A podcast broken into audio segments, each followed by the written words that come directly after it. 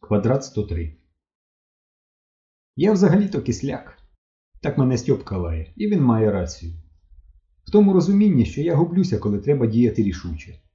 Дивно, як у мене вранці вистачило сміливості піти за гітаристом. Але тоді надто вже взяла цікавість. А зараз, коли я вдруге побачив колишнього Сурена Давидовича, зі мною сталося щось дивне. Я просто осатанів. Серце гупало, як молот. Лице німіло дедалі дужче, і я всіх десантників ненавидів.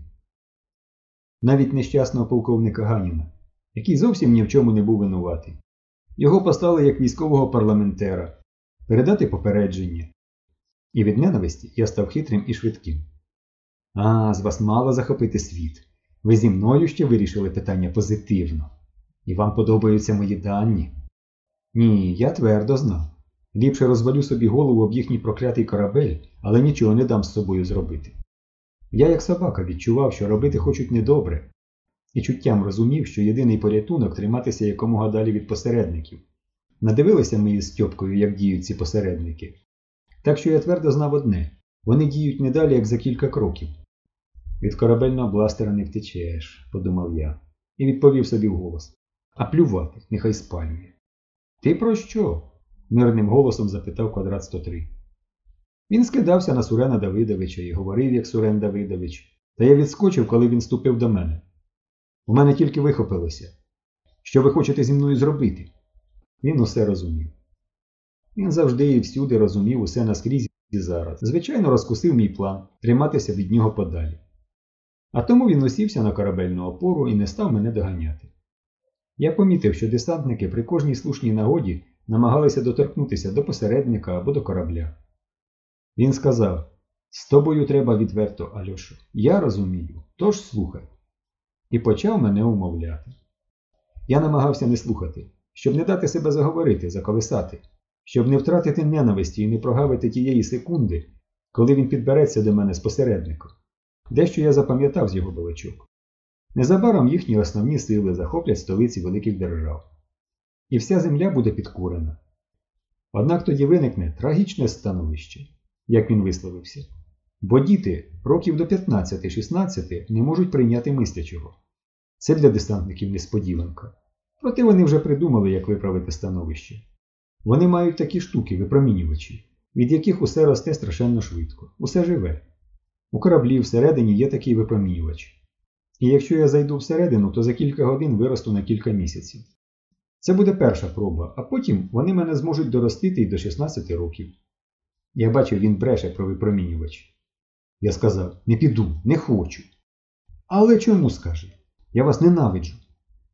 Він заходився пояснювати знову.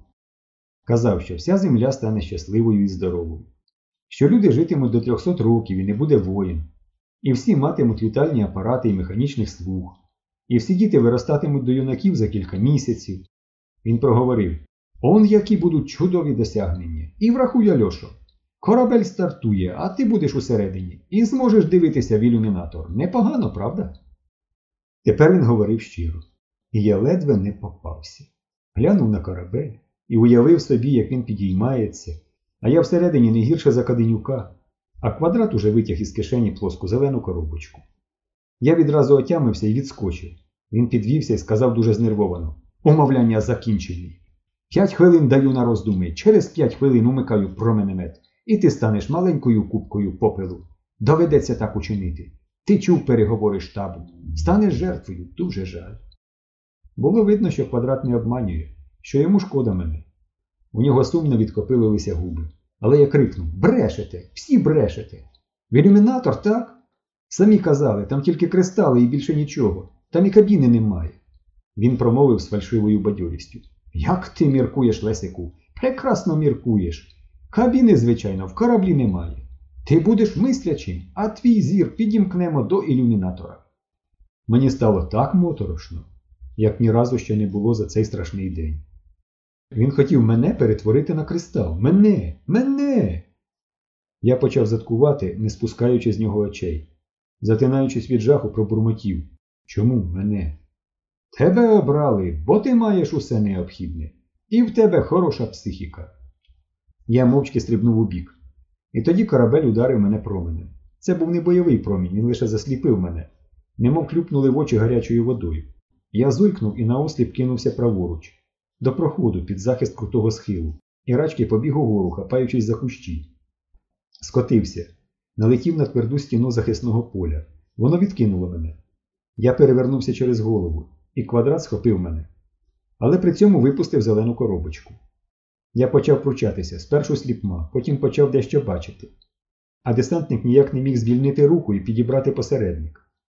Я виривався і невиразно чув, як він мене настирливо умовляє. Дитяча солідарність. Усі діти мріють вирости. Ти їх зраджуєш, не хочеш їм допомогти вирости. Я швидко втрачав сили. Він повернув мене на бік, притиснув, звільнив праву руку і занишпорив по схилу, підбираючись до посередника. Видер пучок моху, відшпурнув його, піймав коробку і знову випустив, коли я вдарив його головою. При цьому з кишені штанів випав пістолет з приліпленим до нього мікрофоном. Десантник покосився на нього і схопив рукою посередник, що лежав поруч. Притиснув мене коліном, звільнив другу руку, а я вивернувся і піймав пістолет за рукоятку боком. І в ту мить, коли десантник звівся на коліна і націлився на мене зеленою коробкою, я попав великим пальцем у скобу і натиснув на спуск. Це був бойовий пістолет, я впізнав його. Макарівський із тиру. На півтонний удар його кулі кинув Сорена Давидовича на бік.